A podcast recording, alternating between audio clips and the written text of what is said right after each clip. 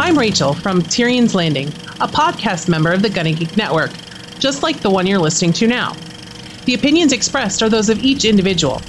Check out all the other podcasts at GunnyGeekNetwork.com and get ready because geekiness begins in three, two, one.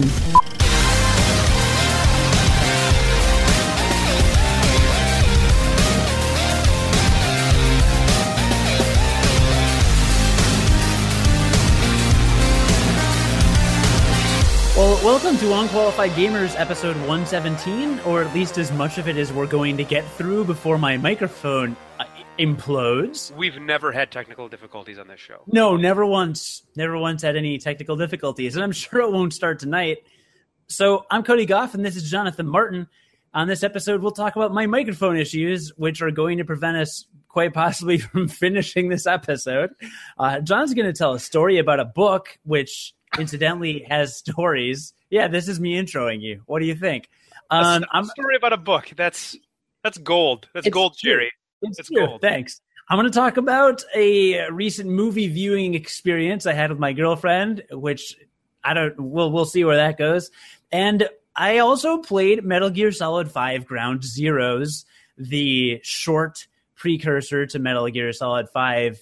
Um, Ground Zeroes is that even? No, the Phantom Pain. Ground Zeroes. What is that? Ground isn't that what you played? Is that what I played? What did I say I played? I believe you said you played Ground Zeroes. what are you even talking about? You played Ground Zeroes. I'm going to forget what I'm talking about mid sentence. Oh my goodness. and then my microphone will cut out unexpectedly at various points. And John, what do you? I don't tell me what games you're talking about. I can't remember. Uh, so I want to talk about Rocket League and I want to talk a little bit about Dying Light. Just a little bit about both of those. Briefly, great. Well, cool. Well, I'm excited, but I'm mostly excited to get to the parts where you're talking because your microphone is less likely to cut out in the middle of a sentence, unlike mine. You know, we were talking about this last night, and it's like it's literally something different every single time, but it is always a technical difficulty. It's the most insane thing that I have ever seen. Like Yeah. last week, just randomly when we tried to record my internet at home, which is never bad, was suddenly like like dying, and it and it just happened to be the the USB wireless card on my computer, which I immediately ordered a new one of. Um, so that's like brand new.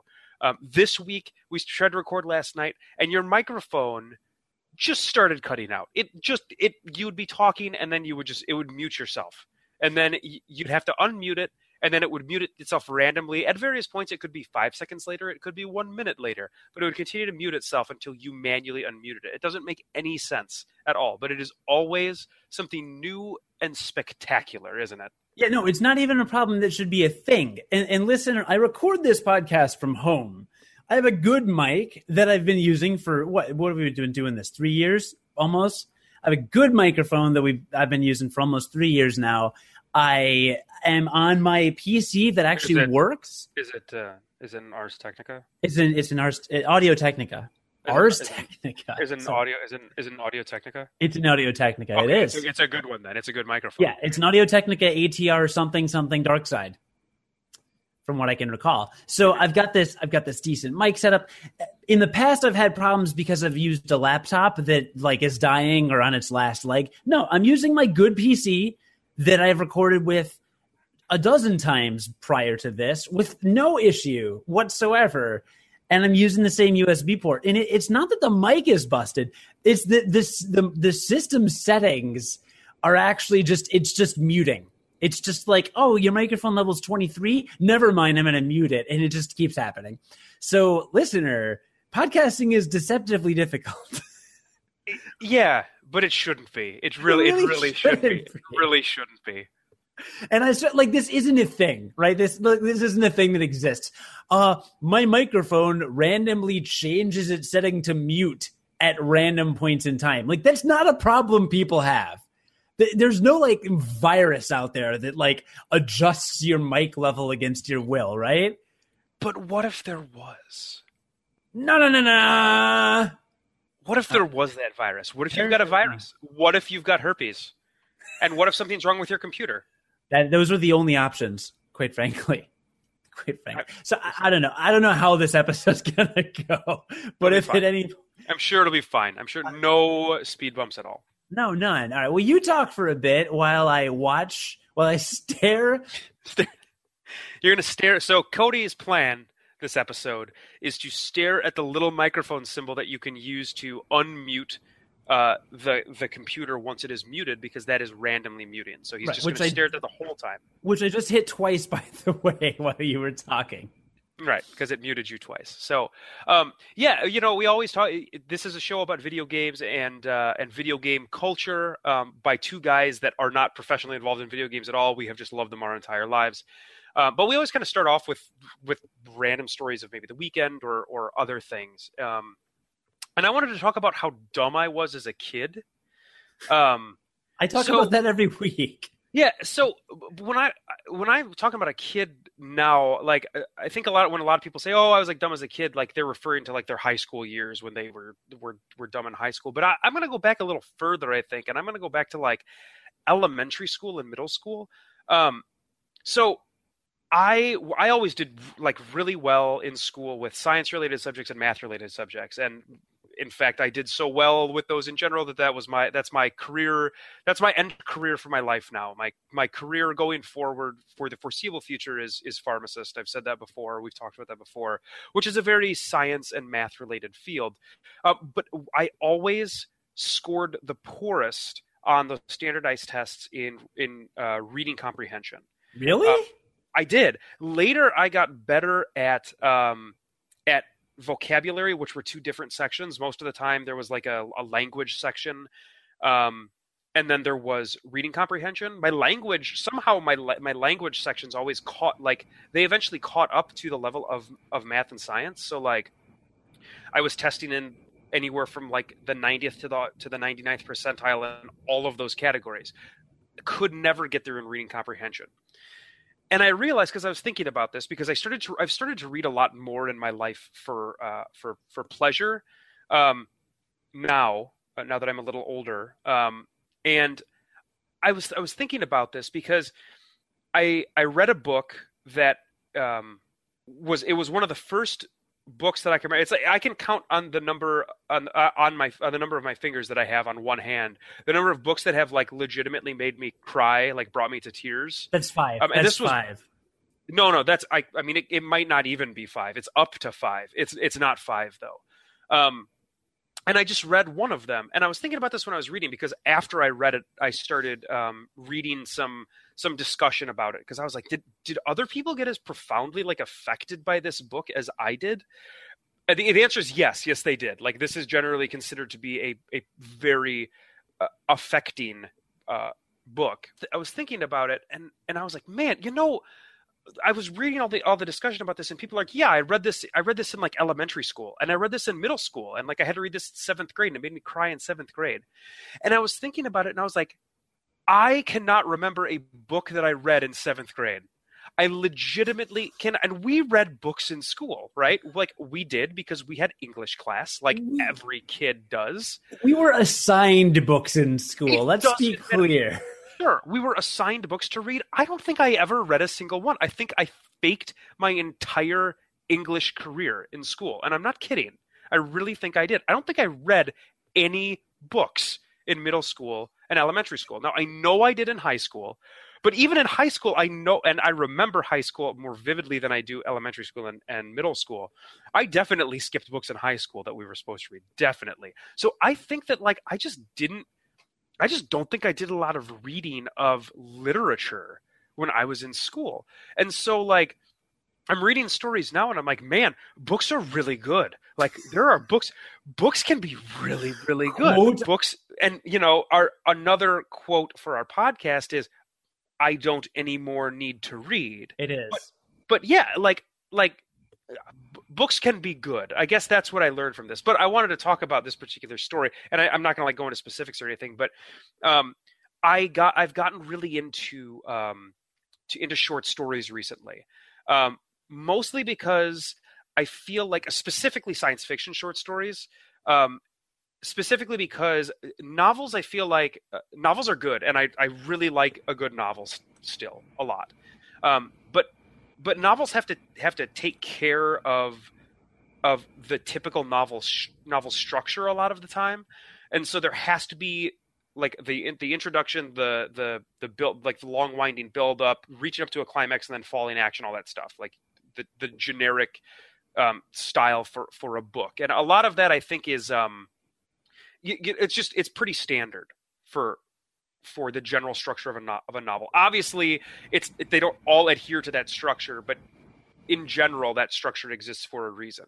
With short stories, short stories um, don't have to adhere to that at least in my experience of reading them so far they can kind of be all over the place because a lot of the really good short stories that are out there some of them are five pages long so um, i i was like you know short stories can like say a lot without without with with very little because they're in general short.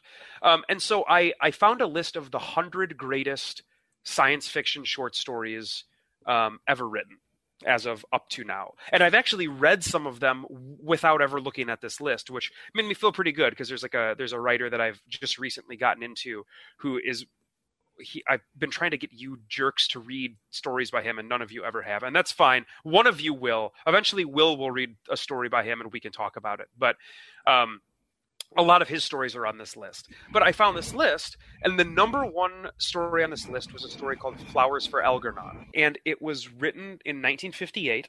Um, and a lot of these like really old stories you can find you can find PDFs of online. So that's what I did. Um, and so uh, I found it and I was like, man, this seems like a really long short story. It was like a hundred pages single spaced of a PDF. And I was like, that seems like a very long short story. So I started reading it and like I couldn't put it down. Like I read the I think I read the full story in like five hours.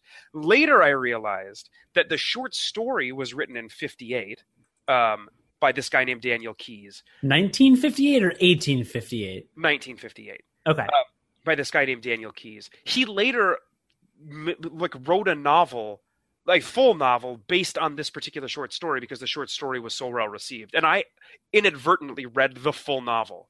Um, but it's a story about a um, a guy who is severely mentally handicapped and uh, he undergoes an operation that makes that that gradually it's well it's very rapid in the sense of humanity. It takes like two months and he turns into a genius like the smartest man on earth.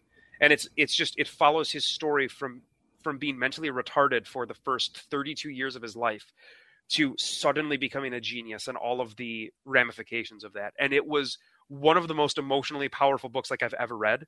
And um i just i i just i want to talk about it briefly because like i I there aren't a lot of of video games that resonate with me as emotionally as um, like this particular book did, as well as some other books that I've read in the past. And and I'm not saying that as any kind of commentary on games over other f- forms of art or anything. I'm just saying that as an observation to myself that like I, I have emotional reactions to games, but they're like they've never like they're never as strong as what it was to this book. Like I finished it over a lunch break that I had when I was working on Monday, and I'm like sitting in Jimmy John's reading this book, and I'm like eating my sandwich, uh, sandwich, and I'm like crying in the booth as I'm eating my sandwich. Uh, and it was fantastic. It was just fantastic. It was phenomenal. So like I, like it's Flowers for Algernon. You can find it on on PDF online. It, it's I can understand why it's like listed on multiple lists as the best science fiction short story ever written. It's phenomenal. So, so flowers for Algernon. Did you did you cry because of the full story or because of the short story? The, um, I I don't know if the it was the full story that I read. I actually went back and read the short story, and it's it's really interesting because the short story he literally copies passages from the short story in the long story. There's just a bunch of stuff like in between. Like from what I could tell, the last two pages of like the short story are the exact same final two pages of the long story. Why were you stupid as a kid? What does it have to do with? Because I didn't like I didn't read. Like the reason why I never scored well with reading comprehension is because I just didn't read. I thought you like, did though, didn't you? Like you always seem to know fantasy stuff. I I knew that like through video games. Like I played a lot of video games as a kid. I think I did that more than like anything else, and that was probably. I think if anything, I just picked up fantasy related like stuff from I don't know, from video games that I played, like when they made allusions to works of literature, because many of them did. Right? I mean, Final Fantasy has stuff all over from various works of literature. Yeah, that's fair.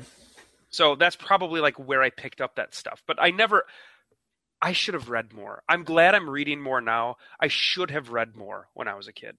Well, whatever, never too late. It's true. It's true.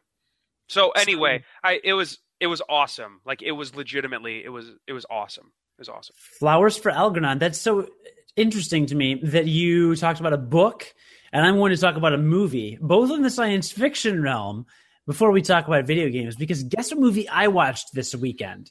It was a sci-fi movie okay. and it was made before 1990. Let's say Alien. Let's say why would any why would I do that? Because that movie is really awesome. it is probably I don't know. It would also ter- it would terrify you. Probably that's you're, the thing. It's, you're a little girl. You couldn't watch that movie. Hang My on. girlfriend does not do scary movies, really, for the most part. I'm, anyway, I'm going to say that you don't do scary movies and you're blaming it on your girlfriend. I don't know what you're talking about. So we watched, which she had never seen before, but I had, the Stanley Kubrick classic, 2001: A Space Odyssey. Did you did you watch it under the influence of some sort of recreational drug? How can how can you? I'm not going to watch that movie sober twice. Okay, the first time I watched it for a class at Drake University. Yeah and we analyzed it and it was really fascinating the analysis um but wow what a movie you know i i appreciated it so much more the second time like so much more you've seen it right oh yeah i've just got to say i mean it really it does get better with the second viewing like a lot better because the first and maybe it was because the first time i saw it i was 18 and now i'm watching it over 10 years later and when you're 18 like some people are conditioned for older movies, right? Like I watched um uh uh, uh what's that movie where he's he eats 150 eggs um that I can never Cool Hand Luke, right? Like Cool Hand Luke I watched with my old roommate John and he didn't like it cuz he thought it was really slow cuz he wasn't conditioned growing up to watch older movies like that. Like me growing up I you know my mom liked the sound of music or would play uh, you know, like my aunt was into old John Wayne flicks. And so I was conditioned at an early age to watch some of the more like slow patient movies, I guess.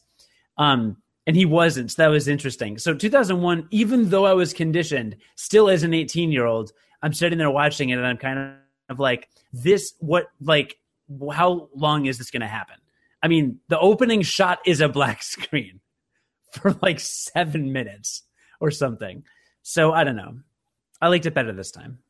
Yeah, you know, that's one of those movies. 2001 is one of those movies where, like, if I watched it the first time when I was like 17, and I watched it on my own. I just like rented it and watched it on my own without knowing anything about it, like just knowing that it was a famous movie.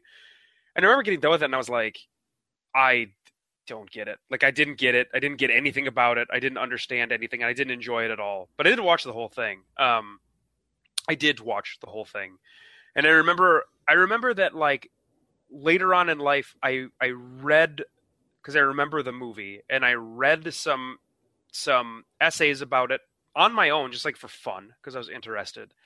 Um, and I just read some analysis and discussion about it, and then I went back and watched it again, and I remember enjoying it much more after I had that context, um, and after I had some more like that's one of those movies where the historical context I think is really interesting for it as well. So like once you have that information, I think it makes you better able to appreciate that movie. So I agree with you. I think once you know a little more about that particular movie, um, it makes you it makes you able to enjoy it a little more. Yeah, that was my that was my experience with it.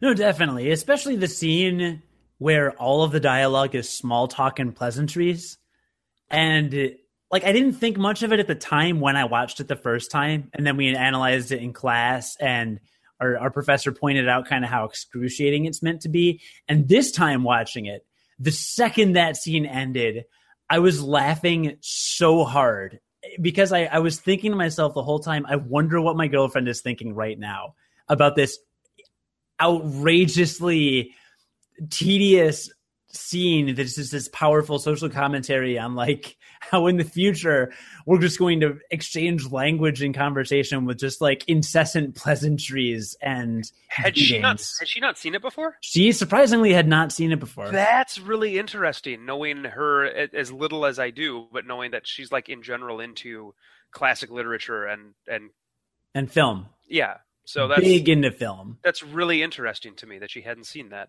yeah, no one can see everything.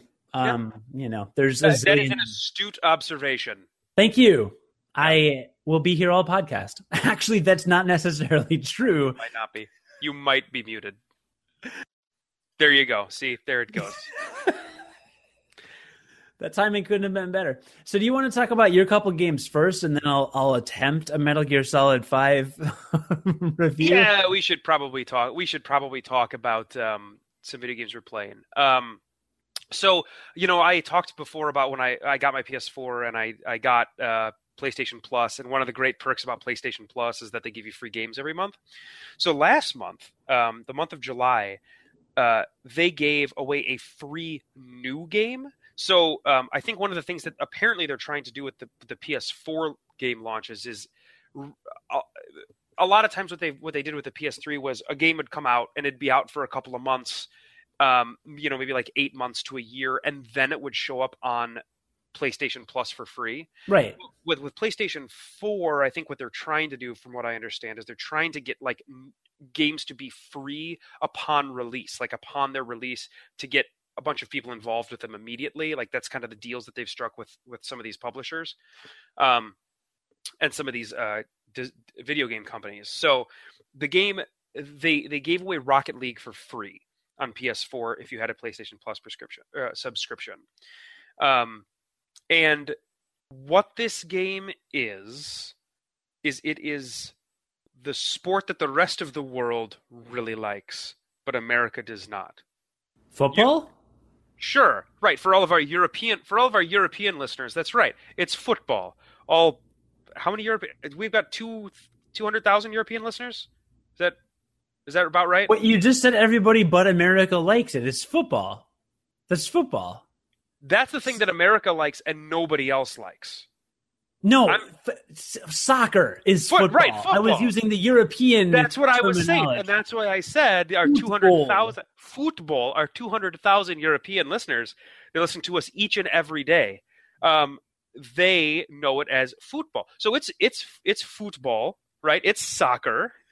Only it's soccer played with cars. So you it's a really arcadey style uh, racing game. So like you accelerate and you can basically uh, reverse instantly like your car there's no momentum to your car there's momentum to your car but it's easily changeable um, there's boosts there are um, uh, your car can jump and double jump. So like it's got these weird these weird things. Um, and the goal of the game is to put the ball in the opposite in the opponent's net. And it, it, the the standard game is three on three. It goes up to four v four, two v two, or one v one. But the standard game is three v three, and that's what the ranked games are. It's got a it's got a ranked a ranked mode, and all of the unlocks because you're constantly unlocking stuff in the game for your car. Um, is all flair. It doesn't affect gameplay at all. So the game that you start with, that you download, that you start playing, is the game that you will always play. And it is literally soccer with cars. And it is fantastic. Are there guns? Are there nothing. missiles? No, nothing like that. It's just your cars can drive and they can hit the ball with your car. Your car can boost and run into another car and, and make it explode, but the other car instantly responds on their side of the field. And the goal is just to bounce the ball into the net. Now, all of the classic rules of soccer, of which I know none because I know nothing about soccer, but all of like the classic strategies of soccer all apply here. Like apparently, what you're supposed to do is you're supposed to do something called center the ball which if the ball is on the outsides of the of the field, you're supposed to find a way to kick it to the center where somebody else is supposed to be so that they can get a shot once the ball hits them into the goal. Well, the game like if you know soccer, you know that's what you're supposed to do. I don't know that's what you're supposed to do because I don't know soccer, but I did that once on accident. uh, I like knocked the ball into the middle, and I got like 20 points, which the points 20 points are like your currency that you'll use to unlock stuff. Like experience points, basically. I got 20 points for something called centering the ball. And I was like, oh, this is like, this must be a thing you're supposed to do in soccer. Like, this is like a strategy. So if a person is there, you're supposed to center the ball to them and then they knock it into the goal. And there's far more advanced strategies, obviously. That was like, the, that's just like the basic me being a super dummy with soccer, not knowing anything about it. It's like, oh, this is what I should do. And I've, I've read that like people think that this game could teach Americans soccer because of how how how closely it mirrors just the general rules of soccer. And it's not a FIFA game, which is only played by current football fans. Right. Yeah, it's not a FIFA game. This no. is uh this is oh. and it's just it's and it's it's awesome because it's 5 minute matches. So they they're super snappy. You can get in and play. The only the only time lag at all are um you get replays for um, for goals, and that's it. So if you if you've got a game that goes like 2-0, you've only got two replays you have to sit through, and those are you know ten seconds long. But otherwise, it's a five second match, five minute match, which is a super bite size amount of time. Um, it's just enough time to like get in, like play a game. If you if you lose, get frustrated and be like, I gotta play another one. Like I can't let that go. Or if you win, be like, I got time for another one. Like I got to keep this winning streak going, right? And pretty soon like three hours have passed and you've played like 20 matches. How are you playing against people or the computer yeah, mostly? all, all people. You can play it against against ai but so far because of the free launch and it launched um, it launched on the same day for pc and the servers are cross server so if you're playing on ps4 you can also play with pc players.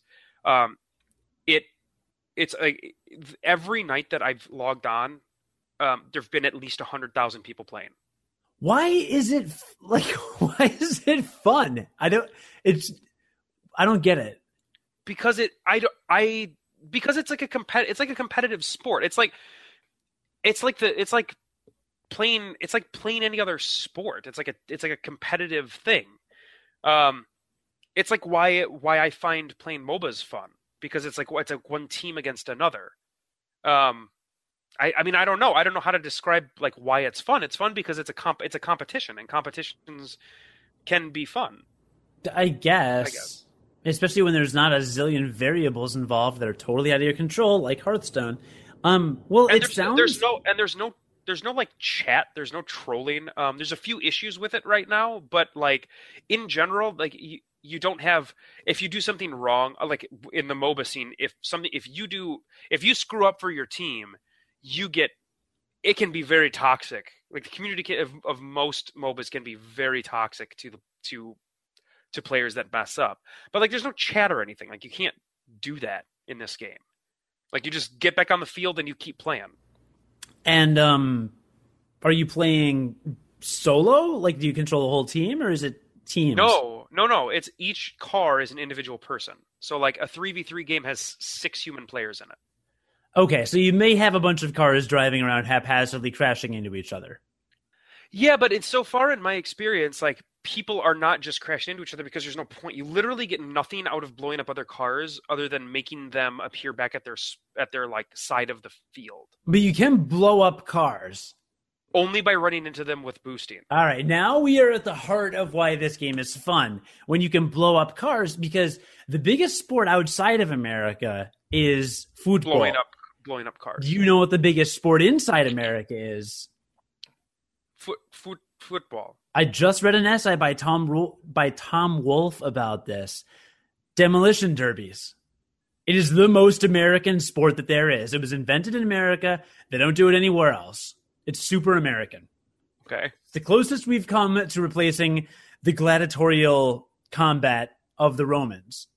I mean, it really is. You throw a bunch of cars into a field and they blow each other up. I mean, not like with fire, but they they destroy each other, and that's what it is. It's that's which true. one can destroy the most of the things. And that's what it is. It's destruction and it's awesome. So it is combining the two, and now I understand the appeal, and now I wish I had it. Um, maybe I'll get it for PC.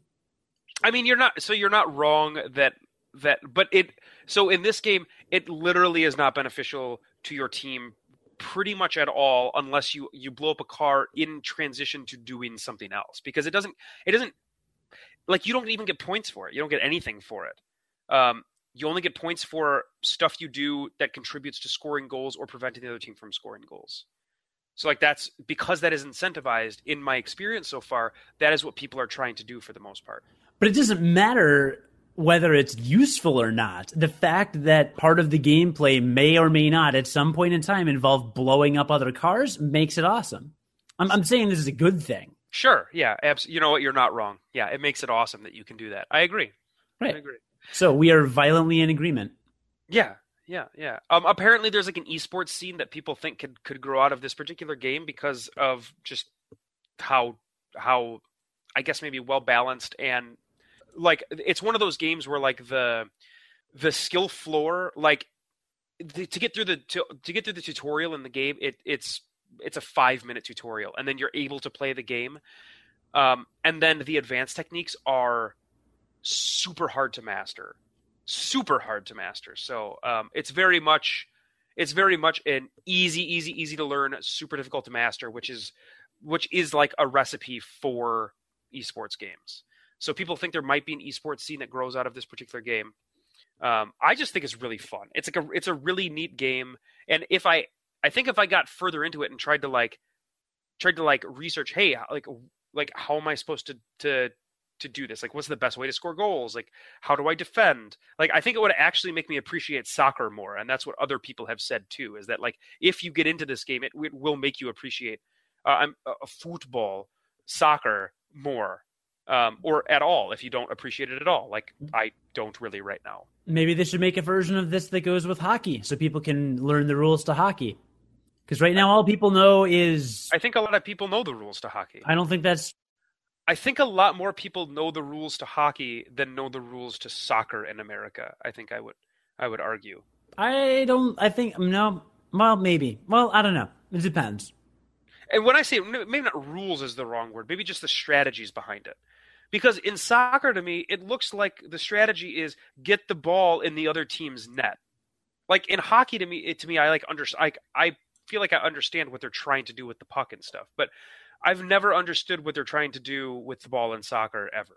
So, you know, maybe this game could help illuminate me on that particular sport. All right. Well, Rocket League sounds like a good one. It's really cool. It's really cool. Um, and then the other game I've been playing is a game called Dying Light. It's by Techland. It's the same company that made Dead Island, which I've I've talked to you about that before. Um, We've talked about Dead Island briefly. Yeah, I mean, what like so? Don't zombie games sound awesome? Like, doesn't doesn't it doesn't it sound awesome to play another zombie game? No. To you? No. Does it sound awesome to you? Why would that be awesome? Yeah, it probably shouldn't be, right? Because they're getting a little out overplayed. Like, I yeah, not just movies. I mean, games, but all of everything. There's too many zombies everywhere. Think, yep, I think in general a lot of people feel that sentiment. So I was a little skeptical when I went into this game. To be honest, I only got it because one, it was it was twenty dollars. It had gone down to twenty dollars used on GameFly, so I decided to buy it used. Um, and two, because it had when it came out earlier this year, it had gotten like excellent, fantastic reviews. So I was like, man, how is another zombie game like getting this good of reviews? So uh, that was the main reason why I got it. So I got it. Um, it is a first-person zombie it's a survival game. It's not like a it's not like a shooter or anything. Like in general, you're doing like first person parkour around um, the city of Harran in the Middle East, where a zombie outbreak has occurred, um, and you are helping the survivors, the people that are not infected. You're helping them survive, and you are a member of a of a government agency. They don't know that. That is as far into the story as I am basically. And I'm help and I'm like it, you're tasked with infiltrating them for some reason. You don't like I don't know yet. Um but it's the city is just is incre- it's incredible. The city is incredible and like the game really incentivizes like not fighting um the zombies can easily kill you and overwhelm you like you're really kind of it just kind of feels like you're supposed to knock them out of the way a little bit just to get around them. Um, there's a day night mechanic, And uh, so far at night, there are these like super zombies that come out that basically at this point of the game when I'm playing, if I were to venture out of a safe zone at night, I would I would literally die. Like I would die immediately to these like super zombies. So there's like there's it's really high stakes. You don't feel like you're super powerful, which is I think one of the biggest detriments to zombie games is zombies are so like they're such a cheap enemy because Yeah. their strategy is to run directly at you and like bite you. So so the like the strategy to to kill them is is hit them or or or hit them in the head or shoot them in the head Right. uh, and and like that's that's like basic that's basically it right? But the zombies in this game feel a little more akin to the zombies in in maybe um Left 4 Dead where there's definitely some special zombie types that i've encountered. Um there are um like the, the zombies are definitely more overwhelming. They're they're much harder to kill than in Left 4 Dead. There's not nearly as many of them, but I the like the the variety issue is there. Um, so there's a much there's a pretty good variety of zombie types that you have to deal with. But just the really the really cool thing is the city navigation. Like I've never played. I have played. I've played um, Mirror's Edge, which was also a fantastic game. That was kind of first person parkour. This has a little bit of that. So um, and there's three different types of experience in the game. So like you're always making progress. So uh, the first type of experience is is agility. So like any time that you're jumping around the city um, climbing on ledges anytime you're doing stuff like that you're gaining agility experience. Um, anytime you're fighting zombies you're gaining combat experience. And then anytime you're completing the main story quests you're getting what's called survivor experience. And then there's three there's th- they level independently and then there's three talent trees that you unlock that's like a branching talent tree um, based on that particular skill set in the game which is cool. It's a really cool way to do it i think. Um, it like incentivizes doing those particular activities.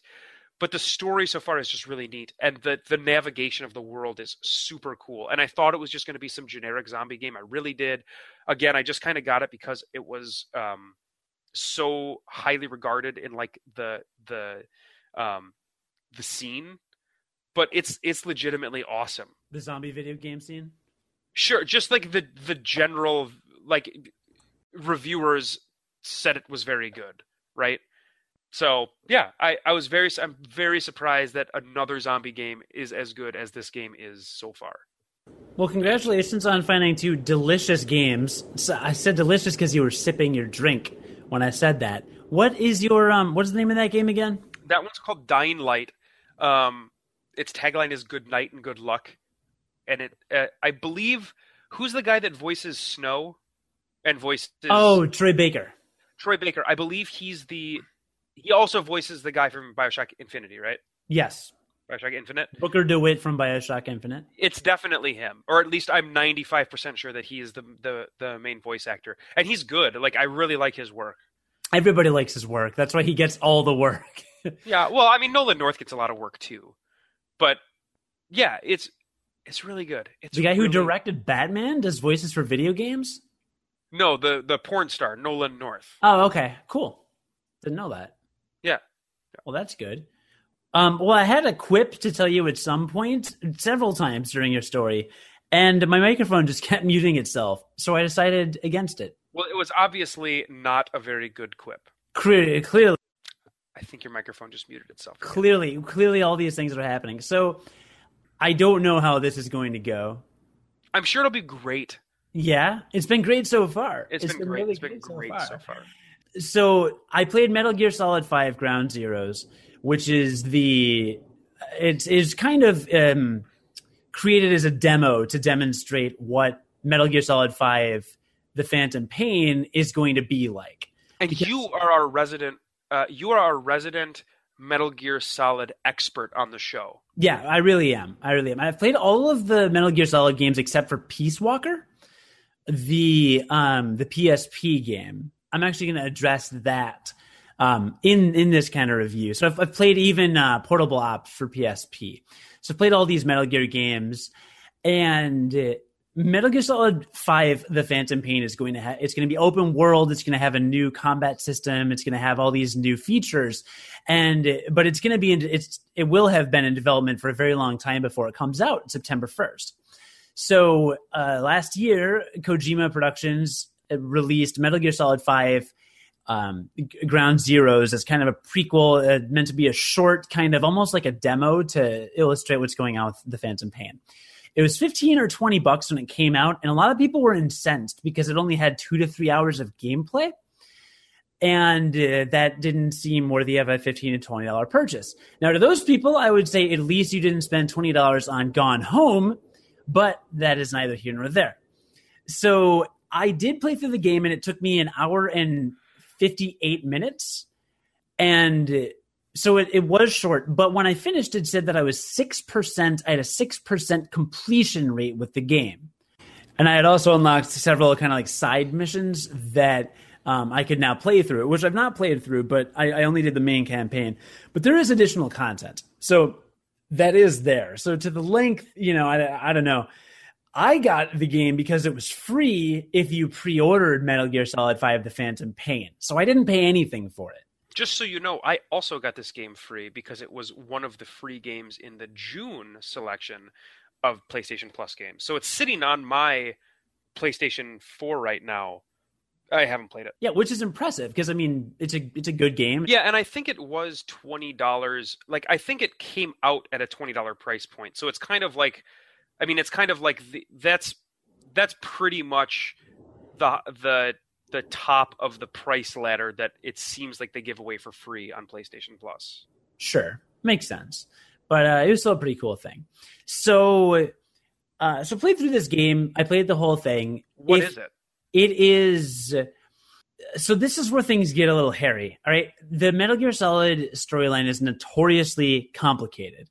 It has so many characters and plot twists. There's like a plot twist every 20 minutes, 20 to 40 minutes of gameplay. Some major plot twist, basically. All these characters, and uh, you have to you have to kind of be in the mindset of Metal Gear Solid. I was coming at this after not after having not played a Metal Gear Solid game for a while. Um, it's Metal, like Metal Gear Solid Five: The Phantom Pain is going to star the boss or Big Boss, who is the main character from what I have gleaned and and after time, after observing more and more of the series, he's the main character of the series. He's the perfect Solid Snake clone, right? No, Solid Snake is a clone of Big. okay, I know. I don't know anything about the story. I just know there's clones and there's Liquid Snake and there's Solid Snake, and it doesn't make any sense to me. But right, that's okay. That, yeah, that's pretty much it. Um, so but Big Boss is a villain in the first couple games, and he's alluded to heavily in Metal Gear Solid and Metal Gear Solid 2. He's the main character in Metal Gear Solid 3. He plays a major role in Metal Gear Solid 4, despite the fact that he is supposedly is dead. And you play as him in Metal Gear Solid 5. You also play as him in Portable Ops and in Peace Walker. So as far as I've kind of observed, Big Boss really is is in Kojima's mind, I think, the director of the series, the main character of the series there's a lot of political intrigue and a lot of uh, a lot of espionage and things like that, which make the series cool. This game was kind of hard for me to get into story wise because it takes place directly following the events of Metal Gear Solid Peace Walker, which was a PSP exclusive that I never played. And a lot of times people would presume that the you know portable games are maybe optional when put in the context of a larger series like for example maybe I don't know, Hearts, like Kingdom Hearts is probably yeah, Kingdom Hearts. example of that. There you go. Kingdom Hearts would be a great example. Um, even the Final Fantasy spin-offs, like you wouldn't have a main Final Fantasy game on a portable device unless it was a port from a console. The portable versions are like Final Fantasy Tactics Advance or I don't know. I, am not good at giving out examples, but generally, you wouldn't consider a portable game to be canon with the storyline of a regular game that takes place primarily on consoles. So the fact that I hadn't played Peace Walker was a bit of a um, disadvantage going into it. Peace Walker apparently is about Big Boss uh, amassing a group of. He basically builds his own army, basically, uh, which is like every game with that series and uh, he's got this army and you I don't really know what happens in the game, but there's some characters involved. Two of them were captured, and in this game, you have to rescue them from a camp. So it's it's literally you infiltrating a base and rescuing two prisoners. So pretty simple. Pretty That's simple. the, that's like the full game. That's the full game. Okay. The, the full game is you have to get into this base um, in tactical espionage style of the Metal Gear Solid series. You have to sneak around and you have to be, uh, you know, just smart about what guards you alert. You have a tranquilizer pistol, or you can pull out a real gun. There's security cameras to dispatch. Uh, plays just like a Metal Gear Solid game, but I thought it was really, really, really smooth in terms of controls. Like a lot of Metal Gear Solid games can be very, I don't know. Some of the first ones were the the control was always good, but they were a little stiff. I want to say in terms Janky? of no, a little start stop, just not like smooth flowing. They weren't like Ninja Gaiden where you're flipping and doing seamless movements. It's a little more start stop, and I thought this one flowed a little better, so they imp- improved the gameplay a bit. Um, the graphics were unbelievably good. It was the first game where I got, to actually test the capabilities of my new graphics card, and it, it, it performed really well. So that was exciting for me. Um, and so I get into it. The story doesn't really resonate with me, but I'm like, basically, I'm rescuing two people. That's fine. Uh, even in the context of this story, there are like four plot twists. I don't know how he manages to do it, but there are. Um, you sneak in and you kill some guards, and you have a guy talking in your comm set, and I died four or five times. It would respawn me, and I would try again, and uh, and I got through it. There's not a lot of equipment that you mess with. Um, like in the other games, you get like night vision goggles and like cigarettes and all these different, lots of different weapons and items. And in this game, you have a little bit of a variety, but not a ton. So uh, it, it just felt like I was playing part of a Metal Gear Solid game. It was like if you dropped me an hour into Metal Gear Solid or Metal Gear Solid 2 and you were like, here's your objective, here's the scene, go do it, and then you're done. And it was fun. What I've noticed they've done with the series, probably the biggest change, is the the heads up display or the kind of graphical overlay for the game. It's going in the direction that that a lot of games are going these days with like a minimal uh, interface. So like Mario Kart 8 even does this, where they're not clogging the screen with like what place everybody's in and where's the speedometer and here's the mini map and all, all this crap on the heads and you know in your uh, in your overlay. Like it's a very minimal graphical overlay. Right.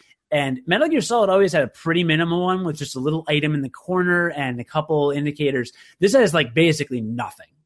It's like nothing. Unless you press a button to open a menu specifically to re equip something, it is nothing. And when you take damage, even, there's no more damage bar. They've converted it to first person shooter damage, which means that you get damaged Sure. a, cer- a certain amount. Uh, it kind of blinks your screen red a couple times, and then you either automatically recover or I, I think there was a mechanic in there where there are some injuries that you have to heal using a little like spray healing kit, whatever. Um, but other than that, they've kind of revamped the damage, which is kind of refreshing. Um, and they don't anymore. One of the most iconic parts of the Metal Gear Solid series is when an enemy sees you, it does the sound effect. It's like Wah! and then it shows like alert for maybe a hundred seconds, let's say, and that alert counts down while the enemies are looking for you. And if you manage to hide long enough without them spotting you, they go down to yellow alert, where they're just kind of like raised caution and have a couple extra security patrols. And then if you count that down, then they all go back to normal. They return to their posts, and you can kind of come out from hiding and do all that. That's gone. Um, still, when the enemies see you, it goes, but it doesn't automatically give you a, a timer in any way. It just it just does that, and enemies are looking for you. You hear their comms. They're like, "We spotted an intruder. You, everybody, look for him." Blah blah blah. But um, but there's no like actual countdown. It's just you just kind of hide and hope they go away. So Is that is that kind of like standard though for Metal Gear? Like you just kind of hide and hope they go away? It is, but I feel like this game is focused on less hiding and more like action and moving. Okay. And I kind of like that. Like it's it's moving closer to the speed of games today where it's not like I don't want to wait for 35 or 40 seconds in real time to, you know, for the enemies to go away. So um really it's just like they are modernizing the whole series and all the mechanics are are much more modern and um, you know, with with the minimum display and everything, all the design choices make sense. And then the biggest change between other games and and this game is Kiefer Sutherland. I'm sure you're you've heard about this voice actor deal, right? Yes, he is the new big boss. Solid Snake, the new Snake. He's the new Metal Gear. He's the he's the new He's the Snake. new. He's the new Metal Gear. He's the new Snake. So uh, David Hayter voiced has voiced Snake in whether it's Solid Snake or Big Boss or whomever uh, has voiced Snake since Metal Gear Solid and has a very distinct voice that is parodied all the time and it's it's like a very integral part of video game culture. I feel you know his very like "Arr, Colonel Metal Gear like it's just a thing. Um, now it is Kiefer Kiefer Sutherland voicing him. Kiefer Sutherland, really great actor. Twenty four. He's he's the twenty four guy. Right, he's the 24 guy. Really good actor. He kills terrorists with with his well with his weapons and then by breaking all of their bones. That's what He does. He kills terrorists by weapons and things. And he's a great actor, and I'm, I'm sure that he's got a really great dramatic voice and everything, but he is not David Hayter. And it bothered me a lot more than I thought it would that it's not Snake. Because you have to understand these games aren't like these games on, on one are on one hand very serious with serious with a serious like message of anti-nuclear war or anti-war and and all the you know very serious dialogue and violence and drama like but and there's like, an and like they're not self aware about that? Because it kind of sounds like they're a little goofy. they're incredibly self-aware about it. And Okay. that thing is it's a very distinct style. It's uh it's very james bond. It's very kind of little bit of cheese layer over the top. And i thought that david hayter was a very fundamental part of that. I thought even snake's voice after a time saying the things that it did in the voice that he had worked for that. Now maybe Kojima is going to go he's he's going in a less campy direction with this one. Maybe he wants it to be more serious, maybe he wants it to be more dramatic and and just wanted a really good actor. I mean not that David Hayter's not because he's good, but just wanted like a a you know a Hollywood guy to just step in and do this voice. So I it it it'll it ha- I have to see how the main game is, but but this game in terms of gameplay was phenomenal in terms of graphics and, and, and all the updates and everything. I think it's going to play like a 2015 game, not just like a kind of rehashed version of an older game. I think it'll be good and updated, and I think it'll be fun to play. But um, it'll be interesting to see the tone of the game. And from the trailer, it looks like a very, very, very serious tone with a lot of like heavy stuff. But I don't know. So say you're me and you've never played a Metal Gear game before, and you have Metal Gear Solid Ground Zeroes on your on your PS4, and you know that Metal Gear Solid Five is coming out in two weeks. It's like it's a nice. It's December first, so it's like yeah, it's like two weeks away. Um, is there any way to jump into the series at this game? I have no idea. I'll have to. I'll have to let you know. I, like I said, I didn't really understand the story to this game, and I still had fun. But that was one mission. Well, knowing knowing Metal Gear Solid 4 the way that you do, because you played that obviously. I mean you've played all of them, but like knowing Metal Gear Solid 4 the way that you do, like was that a game that you could just like say, All right, I'm gonna like I'm gonna see what these people are talking about, this Metal Gear thing, and like get in there and get anything out of it? Not a chance in hell. Metal Gear Solid 4, you must have played probably all three of its predecessors. That is super interesting. There are very few franchises that span the length of time that Metal Gear has spanned that re- that have that requirement. In fact, there may be none but Metal Gear. I mean, Metal Gear Solid 4 came with a visual novel of the first Metal Gear Solid to get you caught up on that. And it also came up with basically its own Wikipedia. But unless you want to read through all of that, it's that's Metal Gear Solid 4. Now, 5 takes place in between Metal Gear Solid 3 and Metal Gear Solid. So it doesn't sound like anything I want to try to get into. Sounds Right, so- incredibly complicated. Metal Gear Solid, Metal Gear Solid 2, and Metal Gear Solid 4 all Okay, take place you after have- the. You have two minutes to do the entire story of Metal Gear. Go. I, I don't even remember. I don't even remember. You most of it. are worthless to me. it's it's hard it's hard but i don't know that 5 will will will require that because metal gear solid 5 takes place before solid snake is even born or around the time he's born but certainly before the events of the original metal gear solid so in this game the only thing that came before this game chronologically is metal gear solid 3 which does give you a lot of background on big boss but they talk about that in Metal Gear Solid. So in, in in this game in Metal Gear Solid 5 Ground Zeroes, they've got a little just a 12 um 12 little slides with a few sentences on each of them on the events of Peace Walker and a little bit about Big Boss's character. So if you read through these and it'll take you 5 minutes maybe to get through these 12 little like sli- slides. It's like, you know, like slide 1 once upon a time there was big boss. He was this. And then he went to russia to do this mission. Next slide and then he encountered this person and then this person betrayed him and so we hated his country. Next slide. Like it's, it's very quick little uh 12 slide deal. So having read that that gives you enough of a background on big boss to i think kind of know where you're at with with ground zeroes. Phantom pain we'll see but I, I imagine it's going to be more accessible than Metal Gear Solid 4, which was a culmination of all the games, really. Okay. It's still it see it feels like it feels like what I should do because this is Kojima's swan song, right? It feels like what I should do if I were if I were to want to play this as somebody who has never played a Metal Gear Solid game before is wait and wait for 5 to come out and wait 2 years down the road and invariably there will be the anthology collection and it will be every single one of the games and that should be what I buy. Probably. I mean that sounds like that sounds like the thing to do. They're worth playing. I mean, Metal Gear Solid is a series missing from your video game resume. Like, I haven't played Assassin's Creed. You know, neither of us have played everything. Me- Metal Gear Solid, though, like I remember back when back when the PlayStation was around, um, and I was reading video game magazines around the time.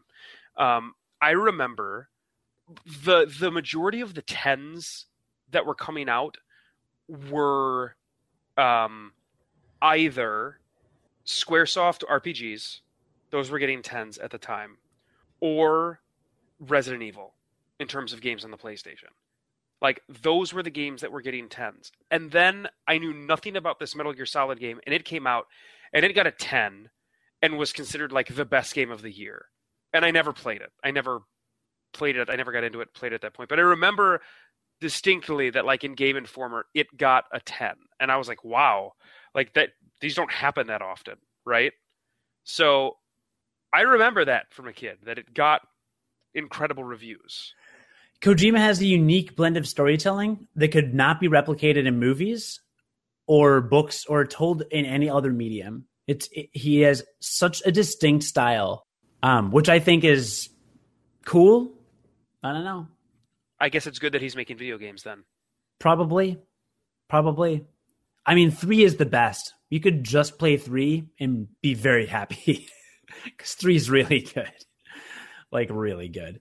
Um, but uh, yeah, so that's Metal Gear Solid Five Ground Zeroes. Um, I, I don't know if I I'd say go out and buy it, but if you can get it for free or real cheap, or on you know if PlayStation Four offers it as a download again, which it won't, but whatever. Um, you know, check it out. If not, wait for Phantom Pain. I have it pre-ordered. It's I'm gonna have it in two weeks, two or three weeks, and uh, I will tear through that game because I am really excited about it. I believe you. I'm really excited about it. So that's that. That is that. That's all. That's all we've got. It's literally all we we have. Yeah. More of it, yeah. Well, I hope this is enjoyable for you, listener. I did the best I could with uh, what I've got, which is with John. The, with the scraps you were given. Yeah, with the scraps I was given, which you know how that is. Um, I have a couple things I'd like to promote really quickly before we wrap up, though. Oh, please do this and let your microphone cut out. Please promote away. Oh, you're gonna love this. You're gonna Yes, love when awesome. it when it cuts out while I'm promoting. So we are part of the Gonna Geek Network. It's GonnaGeekNetwork.com. Dot, you know what I'm saying. Uh, And your mic didn't even cut out. I know. G O N N A G E E K network.com, Gonna Geek. And there are several podcasts on that network. We are their resident video game podcast for the time, which is always very cool. And they have a couple other podcasts. If you're geeky and you're into geeky stuff, you should check them out. This week on the Gonna Geek Network, uh, a couple cool shows on Voices of Defiance. You check out episode 41, When Twilight Dims the Sky Above, as well as an interview with Conrad Coates. Captivated by our alien overlords and conquerors, the Voices of Defiance podcast hosts welcome T'evgin himself, Mr. Conrad Coates, to the podcast. The crew also runs down the latest Defiance episode, When Twilight Dims the Sky Above. And they wrap up by discussing all the guest voices of Defiance feedback throughout the week, including some great iTunes reviews and interact with the live chat room, which you can find at gonnageek.com slash live. Also this week on the Gonna Geek Network, on the official GonnaGeek.com podcast, episode 107, Steven's mad you broke his hitch bot. Uh, the show, Steven starts off topics at hand a little upset that his American counterparts broke his beloved hitch bot. There's only one conclusion Stargate Pioneer did it. I don't know what a hitchbot is, but I guess I'll have to listen to find out. After debating the future of Hitchbot, the Gonna Geek crew discusses how Fantastic Four was rated low before it hit the theaters, how Jeeps are hacked, and the question is finally answered how much did the moon landing cost Buzz Aldrin? I don't know what that means, but you can find out on GonnaGeek.com official podcast number 107. Did you see the Fantastic Four movie? No, but I thought so. The movie didn't get screened to critics, and anytime a movie doesn't get screened for critics, in general, I think I feel like ninety percent of the time, if not more frequently, you can assume that it is a terrible movie if they do not screen it to critics. I think that I think that's actually an industry thing. You're right. Yeah, and this one this one wasn't, and I remember that being like a like why aren't they screening this? And and so yeah, I mean I after I found that out, I didn't have very high hopes for it. I said this on the Brian Noonan show, and I'll say it again. Doctor Doom is my favorite superhero villain of all time, and I refuse to see it because I heard that he is generic and not that great in it. That's too bad, right? I mean, he's he's very menacing as a villain. Yes, Darth Vader was inspired by Doctor Doom. Did you know that? No, I didn't, and I don't believe you. It's an actual fact. I did not make I- it up. Look at I, his. I believe you looked up that fact. I believe you made up that fact. I believe you facted that. You fact that fact.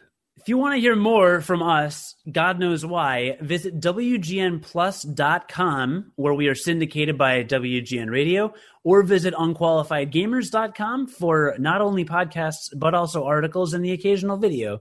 You can also find us on YouTube and find our other social networks on unqualifiedgamers.com. You faced the fact. Fact of fallacy. Thank you.